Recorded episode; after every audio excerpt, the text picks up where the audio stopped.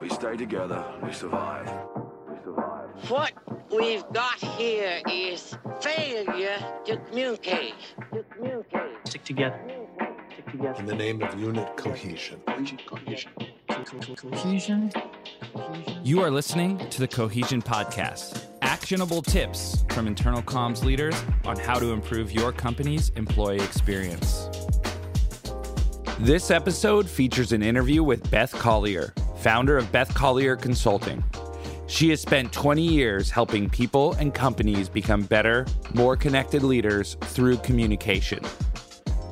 In this episode, Amanda sits down with Beth to discuss what pop culture can teach us about communications, the impact of creativity, and how to turn leaders into effective communicators. Before we dive into the interview, here's a brief word from our sponsor. This episode is brought to you by Simpplr, the modern intranet software that simplifies the employee experience. If you are looking to increase employee engagement, collaboration, and connectivity, Simpplr is your answer. Learn more at simpplr.com. Without further ado, please enjoy this interview between Beth Collier, founder of Beth Collier Consulting, and your host, Amanda Berry, corporate brand and communications manager at Simpplr. Beth, how are you today? Hey, I'm doing well, Amanda. Thanks for asking. How are you? I'm doing really great. Thanks for asking. Thank you for joining me. I want to start off and just understand a little bit more about your background. Can you walk me through your career journey and what brought you to consulting? I started my career working as an intern in film and television production in Los Angeles.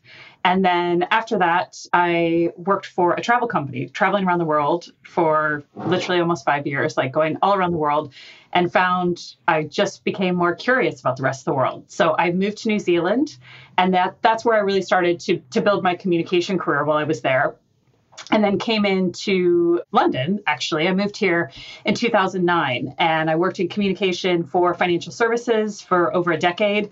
And then decided I wanted to start my own thing. And I wanted to help people really, as, as kind of cliche or cheesy as it might sound, that was what moved me into consulting was that desire to really help people who wanted help, who needed help, who felt like they were held back in their career or maybe just where they were because they because of their communication skills. And so that's what what took me into it. I decided I wanted to work on the skills that would help people no matter where they lived or where they worked. And to me, that's communication, creativity, and leadership. So that's what I do now. Tell us a bit more about Beth Collier Consulting. What do you do? Just anything about it that, that comes to mind. I just make magic happen. No, I, I, had to give you a cheesy answer for that. So no, I mean, it really does come down to the, the simple way. It's about improving performance but by doing that through building skills that everybody is going to need. So I got into reading about future skills, I don't know, probably five years ago, and just really thinking of like, how is work going to change? And what are the skills that people need to be successful? So while, you know, people will talk about coding and tech, like that's great, but not every single person today needs to code. But every single person today needs to communicate. And every single person, whether they know it or not, also needs to be creative. And they need to understand how to build those skills, how to become strong writers, how to become strong speakers, how to bring creativity into their thinking and their problem solving. And so that's what I wanted to do was looking at those problems. How can we make better leaders? How could we strengthen team connections? So I do that through one-on-one consulting with people. I do that through team workshops. I do that through keynote talks and just bringing people together to build those skills that are going to help them both in their performance at their job, but also in their life. All right, well, let's move into our first segment, story time. Welcome to story time. Story time. Story time. Let me tell you a story. You just talked about that passion for starting your own consulting company.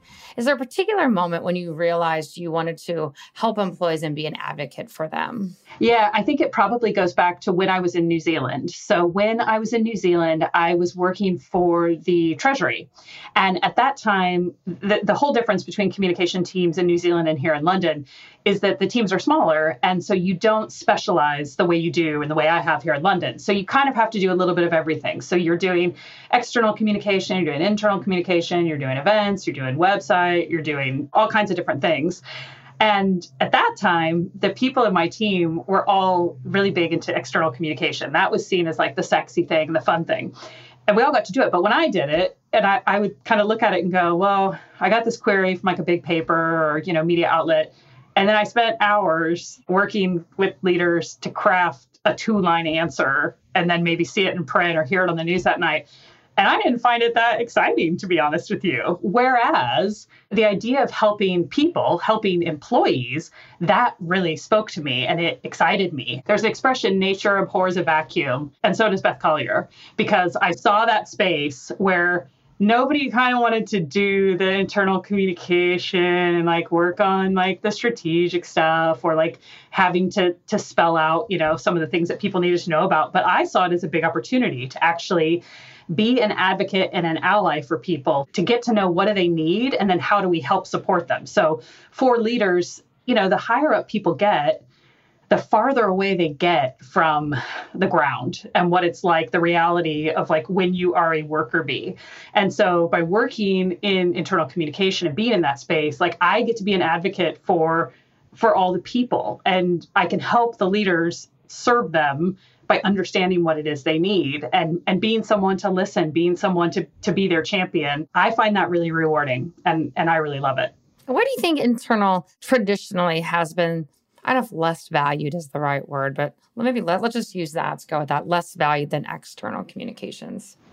I suppose it's that idea of people think, well, everybody does it, like everybody writes and everybody talks. And also, it's who gets put into that position. So, you know, I've seen people with no communication training or background just kind of be thrown into it of like, oh, this person you know they, they can do it on the side of their their desk sort of thing of like we've got a change program but this hr advisor is gonna do the comms with no real understanding of what strong communication looks like. Now people from different backgrounds can absolutely thrive in communication if they have the right skills but too often i have seen people who who don't have the skills and don't have really the desire to learn and just look at it as something that like I can just do this. Whereas like I would never as a communication person rock up to the the chief financial officer and say well I was pretty good at math so I think I can just be the I can be part of the finance function and I can I should have a senior role obviously because I was really good at math.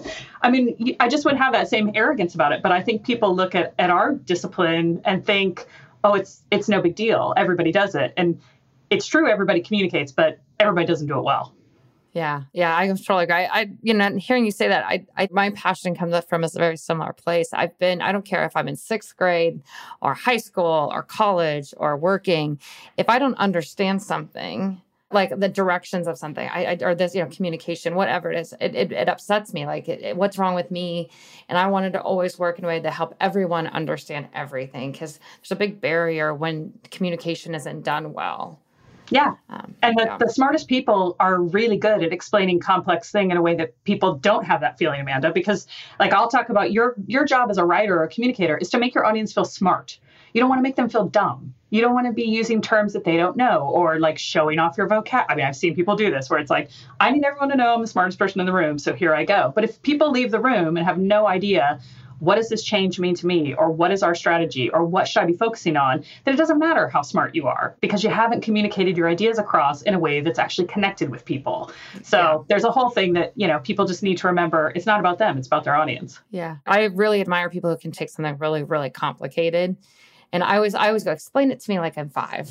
Yeah, and, and they, and if they can do it well, wow, and that's a great test, like to take something that people go, like, I mean, the number of times are, oh, everybody knows what this is. I'm like, okay, well, let's ask your exec team then to explain it. Like, if they all say it to me in the same way, then cool, great, fantastic. But I mean, the number of times I've seen people, they will dance around not having to answer that question of describing something. It's like, yeah, well, if you don't know it, how can you expect anyone else in this organization to know it? Yeah. I can think of a, a project I was on. I won't get into details because it'll give away the employer. But oh, right. IT would explain it to me, and I'm like, I just don't get it. Like, I, I really don't understand what this is. And we went, we went around and around until I could explain it like I was five. Like, and really smart people will do this. I mean, Einstein is someone who had different versions of the theory of relativity based on the audience he was speaking to, because people who are physicists need something different from people who are smart but just aren't interested in in physics. Yeah. Yeah. Anyway, I, I went off topic here, but I, I, I just I really appreciate you pointing that out. So thank you. But you live in London. You just mentioned that you're talking about differences between New Zealand and London. What are some key differences in cultures you've noticed between London and America? I know you're you're a Midwest person. That's Uh, right. Yeah, me too. So could you talk about from that perspective?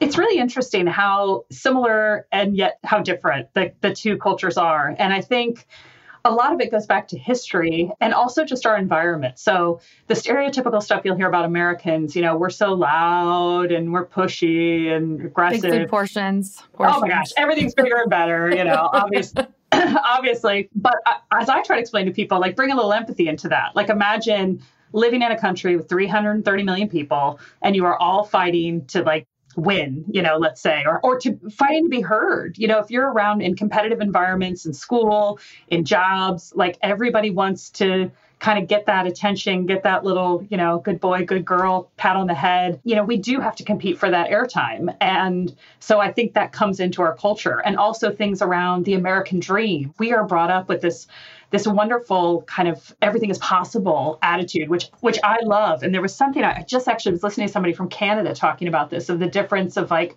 who do you think you are to who do you want to be and the attitude with that of like possibility. And I think one of the things I love about America is I believe the American dream can still happen. Like you might become an executive because you went to Ivy League schools and came from the right family, but you might also become an executive because you just worked really hard and you were scrappy. And of course, everybody gets help in one way or another to get there. But like here, there's there are fewer paths to success i would say and that shows in the leadership and organizations one thing from a communication perspective is american executives and this is generalizing but i this based on my experience. Like we have more teaching around public speaking and you know people have to do a speech class or a debate class. So that is more comfortable to a lot of americans not all obviously it's a big country than the the brits. They don't have rhetoric as standard. Rhetoric is actually something that is taught in i think it's less than 7% of what's the equivalent of high school what they call college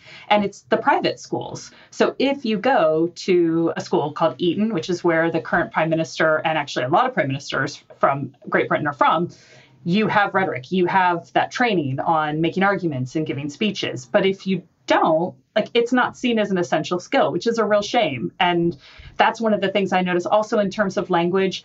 Americans can be more direct, whereas Brits can be a little bit more tentative with their communication, a little bit more I'm I'm sorry, I'm sorry, that sort of phrase phrasing. But it's it's interesting. I mean, it's it's like the stuff with tea. There was an article in the New York Times just a few days ago about how you can heat water with an electric kettle.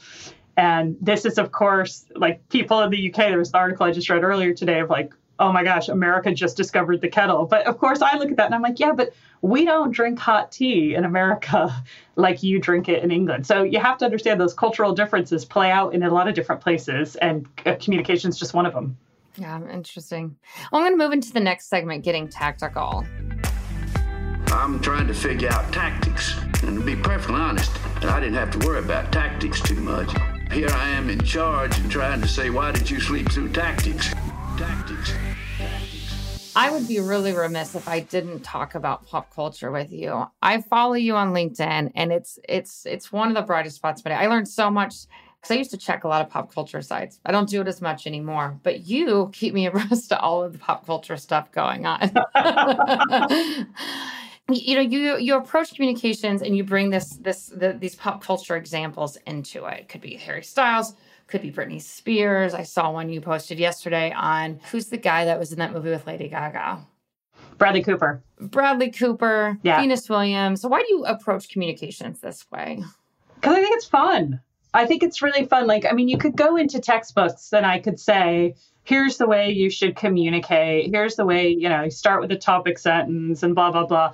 But if you can look at something happening in the news and it's not it's not just like music and and films and tv and books I, I, I look also at what's happening in the political sphere what's happening in business like it's looking at what's happening now and what can we learn from it so you can see something like i've had a lot of emails recently about price increases because everything's going up right and it's looking at how does company x tell me that price increase versus company y and what could you learn from that so i'll take these things to say i mean venus williams i don't think enough people know this story that the women playing in Wimbledon get equal pay because Venus Williams fought so hard for it back more than 15 years ago. I mean, not only did she use her her public speaking skills, but she wrote a letter and just it was such a passionate plea and so well thought out and logical and you know, you look at it and you just think like how could they not side with her, of course. And th- this is important. It shows what can happen when you communicate well because women are getting paid the same to, to win Wimbledon as they should because they get the same at all the, the Grand Slams. And up, up until that time, they didn't in Wimbledon. So if you can look at that and say, here's what happens when you communicate well. But I want to know is there one pop culture event that has changed the way you really think about internal comms or just communications in general?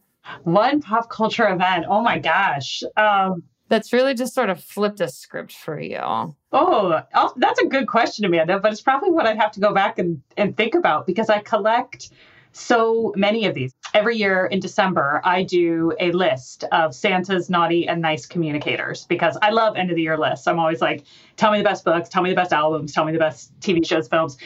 But I thought there's a gap here. We're not talking about the best communicators. And so a lot of that involves looking at moments from pop culture. What's happened this year? What have people said that's been great? What have they said that's not been so great? And I was looking for what I have in, in 2022, and I have 80 moments saved so far. Like I'm just constantly looking, you know, reading all kinds of newspapers, looking at magazines, just checking what's happening to see what can we learn from this. Things like, you know, Rebel Wilson, who a Sydney newspaper basically tried to bully into coming out as someone in a same sex relationship. And she decided to share that information herself on Instagram, which is absolutely her right to do. It is her life. She should be able to do that. And a journalist from Sydney and I'm talking a, a, a, respected newspaper, not like a tabloid. Like this is this is like an, a news source, right? Like a news source. He he was whine. I mean, I would say use the word whining, whining about it. His word was gazump. You know, she we said we were going to run this story, and then she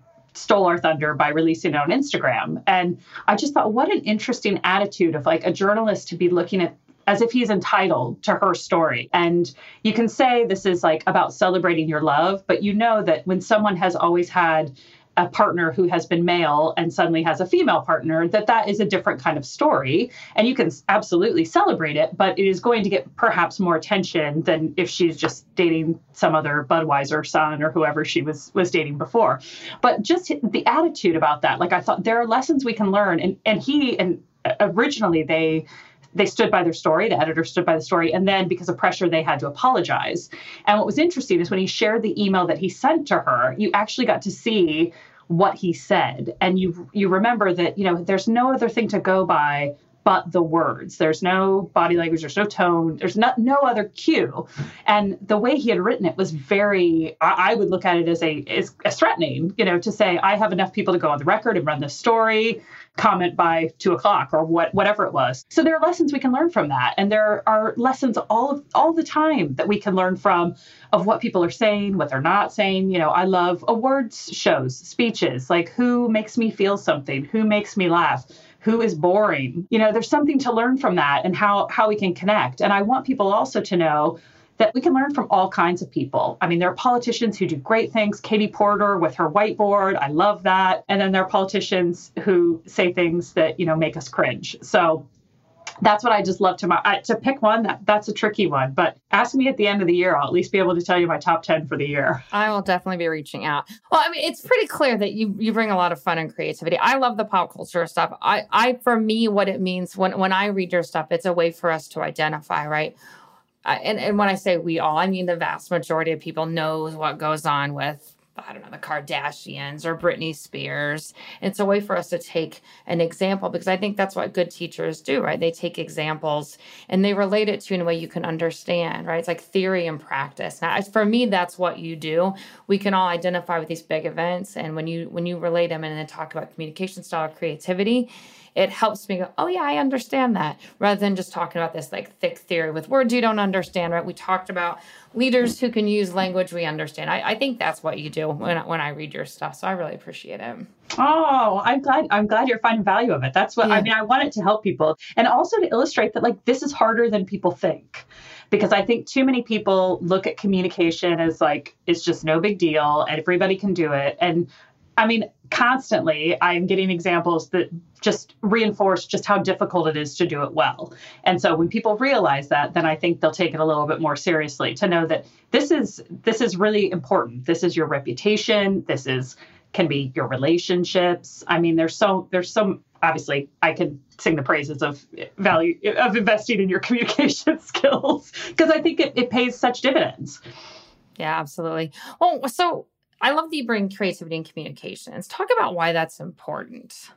So the, the big thing around creativity, this is one that I got into when I started looking at the future of work. And why it's so important is that creativity is a skill that helps us innovate and solve problems. And we've constantly got to be thinking of how do we communicate in ways that are are different, that are useful to our audience. And there are ways to do this. The thing about creativity as well, I mean, not only is it great commercially, but it's really fun. I do workshops on creativity when you get teams like to see where the ideas come from, who comes up with things that maybe you never would have thought that person would have any good ideas, but they do. And and it's great. I mean, there's all kinds of benefits around, you know, mental health and connections and setting up the the workplaces where people want to work. But one of the examples I think that's great to show how creativity comes into communication. I love this story. There's a woman named Jessica Heidt. She works at Pixar and she's a script supervisor. And I wrote a story about Jessica because I just thought this was so good. So she was working on Cars 3. And as a script supervisor, she's looking at all of the words, right? Where everyone else has their part in film. She's looking at the scripts.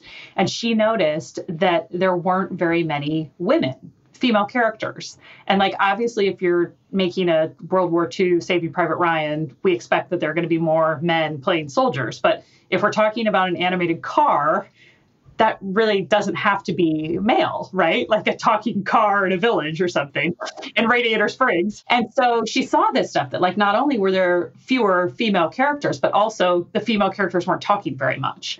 Now, she could have gone in and said, Look, guys, you know you're you're looking really sexist here. Like wh- why aren't there more women? Come on. And probably she would be dealing to a, a crowd that that might be a little more amenable to gender diversity anyway. But how do you how do you communicate that message? And what jessica did was she worked with one of her colleagues to get she actually collated a spreadsheet and she could show in data exactly what the percentages were of male and female characters and who was speaking.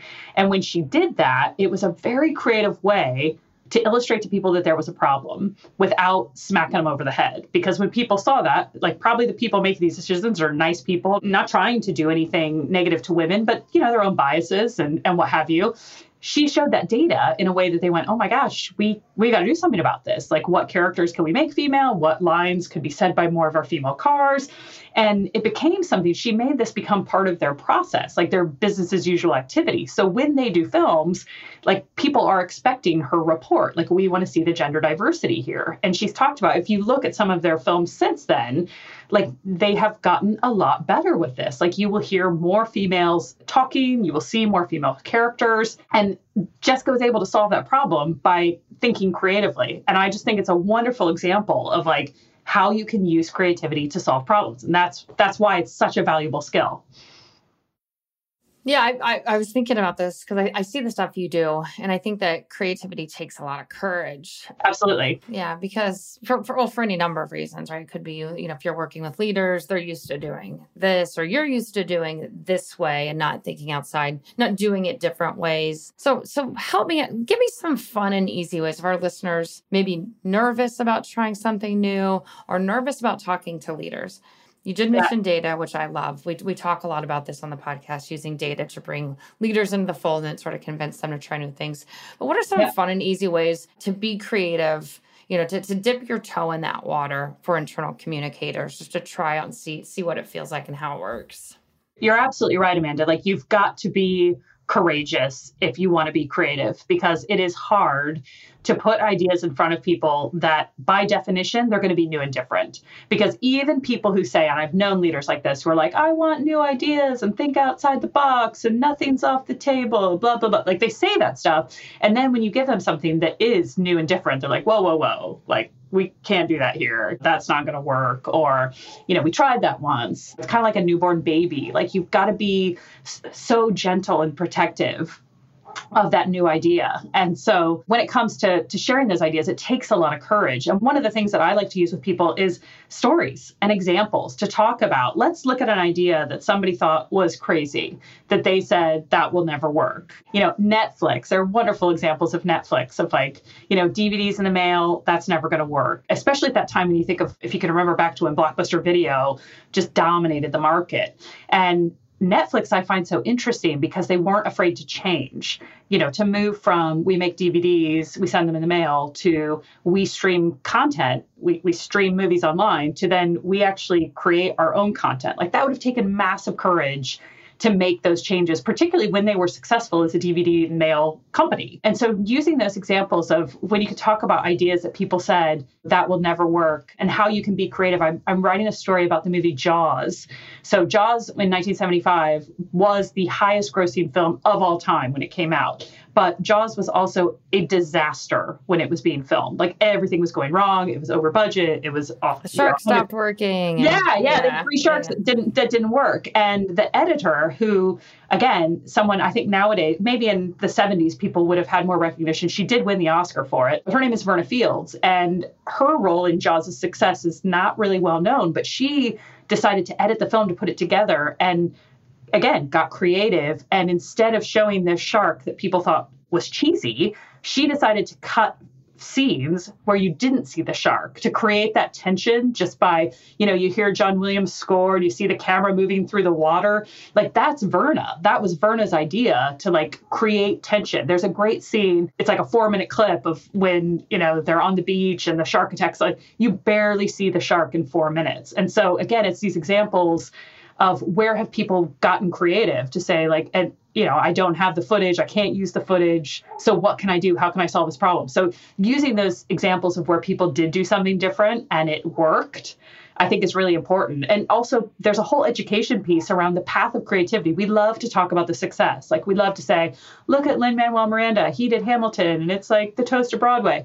We don't talk about the seven years it took to get to broadway we don't talk about, you know, when he didn't get the a, scholarship, a Jonathan Larson scholarship that he tried to get as a musician, you know, as a composer, and also Stephen Sondheim, who is, you know, kind of on the the top marks of that Broadway community. When Lin Manuel pitched the idea to him for Hamilton, Stephen Sondheim, who's had so many Tonys for his his projects on Broadway, said, "I just don't think it's going to work. You know, rapping for two hours, like it's just not going to work." So that's where we have to fight that bias of like, I've never seen it before, but maybe it could. And there's so many stories of things in our life that are wonderful innovations that would not have happened if people were not brave enough to put those ideas, not have the courage, and then had the persistence to carry on when people said no. I need to switch gears here, Beth, because something you said earlier stuck in my brain, and I want to I wanted to come back to it because this is an important. I think this is super important. It's about words. Words matter. When you were talking about that, Rebel Wilson, I want to talk about that for just one more quick second. We don't just specifically talk about that example, but talking about communication, right? You can sit down and write. I, I know sometimes I painstakingly will switch words. Like that's not the word I'm looking for, and I, you know, I'll, I'll get a thesaurus out and I'll, you know, Google things. And and I remember growing up and in college, they said 20% of communication is verbal. And I think we've had this conversation before. And you said you said you read it from a UCLA study that says seven percent is verbal. You disagree with this. Can you talk about why?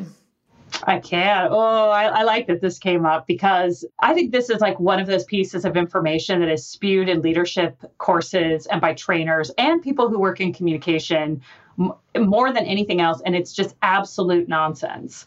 And it really drives me crazy that people will take this site, these statistics, and say research says, which are two of the most dangerous words to see when you're reading people's, you know, thoughts on things. You know, research says, like, well, tell me more about that research. Like, who are we talking about? Who are these people? How many people? How did you do the study? Like, I need more than just research says. Although a lot of the C suite, they really like that research says because they're like, ooh, data. Okay.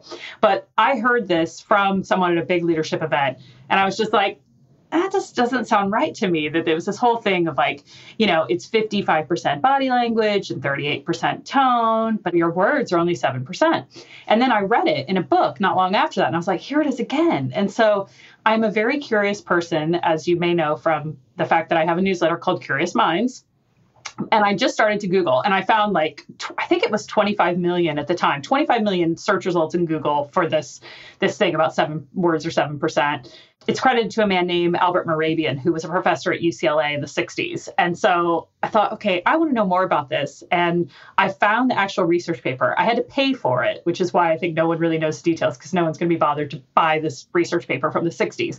But when I read it, it was so interesting because I actually learned what his study was about and how it was conducted. So when it was conducted, he had 37 female psychology students, and they they started out by talking what their hypothesis was. So it wasn't by you know research methodology. It was not done in a way that would be advised to actually do a proper study anyway.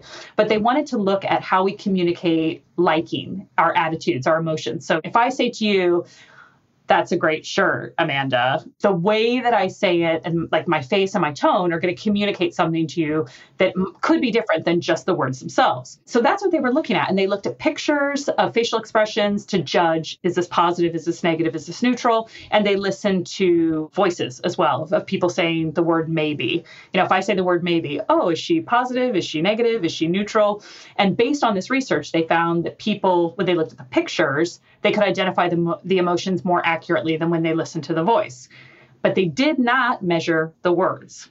So, how they came up then with this, oh, it's more about body language, well, that was because people looked at the pictures, but we're talking about a very small sample in a very flawed study, but a study that most importantly was not about communication in general. And Mehrabian has talked about this. I actually contacted him after I read this because I still had some questions. And bless him, he's in his 80s and he responded to me, which was so nice. And so that's why I feel I can say this on very good authority that this is not what his study was about. It was about our liking and our attitudes. And of course, if I say to you, you know, I love you, Amanda, like you're going to get something from the way my face says this. Or think about, you know, your partner. If he says, I love you, or like, I don't love you, like those words are going to hit us pretty hard, you know, one way or the other. And he never intended it to be taken the way it's been taken. And this is where I think critical thinking, which is another skill I'm pretty passionate about the need for, if you think about it, like when someone says words are only 7%, or even if they said 20 in your case, well, if that were true, why would we learn language? Like I could travel the world and just make facial expressions. Like um, back in the old days where they would just grunt, you know? You know, like caveman, caveman, caveman days. Exactly. It's one of those, but this is again why I think curiosity is so important, again, as a skill for everyone, to to hear something and not just take it as gospel, but to go, tell me more about that. Like help me understand your thinking on that. If you think about it, you're like, that doesn't sound right. And it and it's not, but you'll I guarantee you, you will hear it again in your lifetime. But now you can you'll know actually I know someone who read the paper and that's not what the research and talk to about. the to the the researcher. Exactly. So, the, so the yeah. example the example I used to give at this when I used to teach public speaking in, in grad school was nonverbal does matter because I could I could say to you, oh no, I'm not mad. And I could go, or and it's it's hard to convey this over audio, but you know, I'm just like, oh you know, no, I'm not mad. Or you go, oh no, I'm not mad. Not bad. Yeah. Oh, I'm not mad. I'm not mad. And, and, and, you know, this is why communication is so important and why I tell people as well that writing is so important because people have nothing but your words to go on. So if I sent you an email and the only thing it said is, Where is the report? She's mad. She's so Yeah. mad at me. I mean, really- reading so much into that. Yeah, and we all do that. Yeah. And we, you know, people get upset about things, and then you might find out that someone's like, "Oh no, I just didn't know where it was. I couldn't find it in the SharePoint or something," you know. But that's that's why this stuff matters. Yeah, yeah. I mean, if you're out there listening, raise your hand if you're one of those people who agonizes over someone sent you a text or you get an email Yeah. from your boss and you're just like, oh no. Just What's like that where's the- What's that punctuation made? You know, Right. like It's- Amanda with a dash versus hi Amanda. Yeah, comma. comma, yeah, completely absolutely. different, completely Yeah. different expectation. This is probably why I abuse using exclamation points, you know, just like And- never want anyone to misinterpret. And- or and all caps. and smiley faces, you Yeah. know, be like, hey, just ask it. Yeah. How's it going? How's your Yeah. Thursday going? kind of stuff. Yeah. I totally get it. On to the next segment seat at the table. First, get a seat at the table. Get a seat at the table. You want a seat at the table? Walk us through the process of creating effective, better leaders because their words do matter, right? Yeah. So, so how, how are you working with leaders to make sure it's not just their words, but they're, they're good, effective, engaging, empathetic leaders? Yes. Yeah. Oh, I'm so glad you said empathetic because that's a big thing. Working with leaders, I mean, the first thing I think you've got to come into is with with curiosity and humility. Like I've been doing communication work for 20 years and I've done roles around the world and I've worked with people like lots of different areas, but everybody is unique and they've got their own situation. So it's important to know where they're coming from and how I can best support them. So it's taking those people that have brilliant ideas and then helping them get them across in a way that's going to connect with their audience. So, you know, it's understanding how they can bring curiosity, how they can bring empathy, also how they can be better listeners. I mean, that is an underrated communication skill, just actually shutting up and going, hey, talk to me. I'm I'm the leader, but like how are you feeling? I think there's such a good. I think I just want to point this out because I love that you're saying this because I had this discussion recently with a coworker the difference between listening and actually hearing. So anyway, I, I just want to point that out because there's a difference. People can listen, but if they don't hear you and act based on that, are they really good at listening? Yeah, and and to to your you mentioned earlier about body language. I used to have a boss who back in the day of the BlackBerry, every time we met, he had his BlackBerry out, and I would say like, "Should we meet later?" Like that Should I come back? that was a way of communicating to me that you are not important to me right now. I need to do this. It's like that subtle thing that you know he thought if you ask him, I guarantee you he would think I'm a great communicator. But it, it's about my experience as as the audience, and that's what I think a lot of leaders need to understand. It's not about them. It's about their audience. And not only do they need to improve their communication, but they need to think about the kind of culture that they are encouraging and allowing to thrive. This is why I talk about creativity. When you have a culture where creativity can thrive, where people feel like they have the courage to say, Look, I got this idea. I know it's different than what we've done, but what do you think? And when people will let that sit before they oh no that's not going to work when they'll they'll treat it like a newborn baby and just kind of okay let me and or or just change their phrasing of like how might that work? How how could we do it? You know kind of the improv yes and like instead of going no but yes and like yes we do have that situation and what if we did this? Because that's where communication and creativity cross over so much and that's why the leadership is there as well. These things cross over and they're such valuable skills for everybody to strengthen because we've all had those days where something a boss has said to us you know an email or a conversation like we come home and we tell our, our friends or our partners or family like you know you have the the ability to make someone feel really great or make them feel really lousy and a lot of that comes down to the way you communicate and the way you lead Absolutely. Let's get into our last segment asking for a friend. Just asking for a friend. Hey, asking for a friend. What advice would you give a first time communications professional? Okay, well, I've come up with three because I love the rule of three, obviously. I've even got this as the ABCs. Okay, so you ready for this? So I'm ready. A, Writing it down. A, always be learning. Always be learning. And you need to know not just about communication, but you need to know about your business. And you need to know, like, what are the business strategic goals? If you don't understand things in the financials, I remember buying financial terms, this red dictionary when I had my first job in banking because I wanted to understand every acronym. I wanted to understand anything I didn't know, I looked up because then I could speak from an educated standpoint when I was talking to people to show them, like, I'm, I'm not just, you know, the comms girl, quote unquote, which is a really annoying way to that a lot of women are, are framed but actually i'm here as a strategic business partner and i understand the goals you're you're trying to reach. So always be learning and about lots of things not just the business not just communication but just feed your brain. Like you always be learning never stop. Doesn't matter where you went to school and what fancy degree you have or don't have there's always an opportunity to learn. The second b is to be curious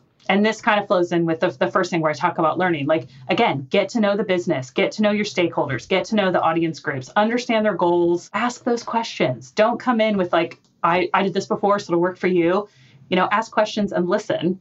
And then my third tip, and this is gonna this might sound a little Midwestern, Amanda, um, is to care. And I think we need more people who care and they care about the work they do, they care about the quality of the work they do, and they care about the people. Because when you're in internal communication, like you have an opportunity to be an advocate for people and you need to care. So that's it. Always, always be learning, be curious, and care. Those are my three tips. Beth, this has been so much fun. I, I just love talking to you. Oh, likewise. likewise.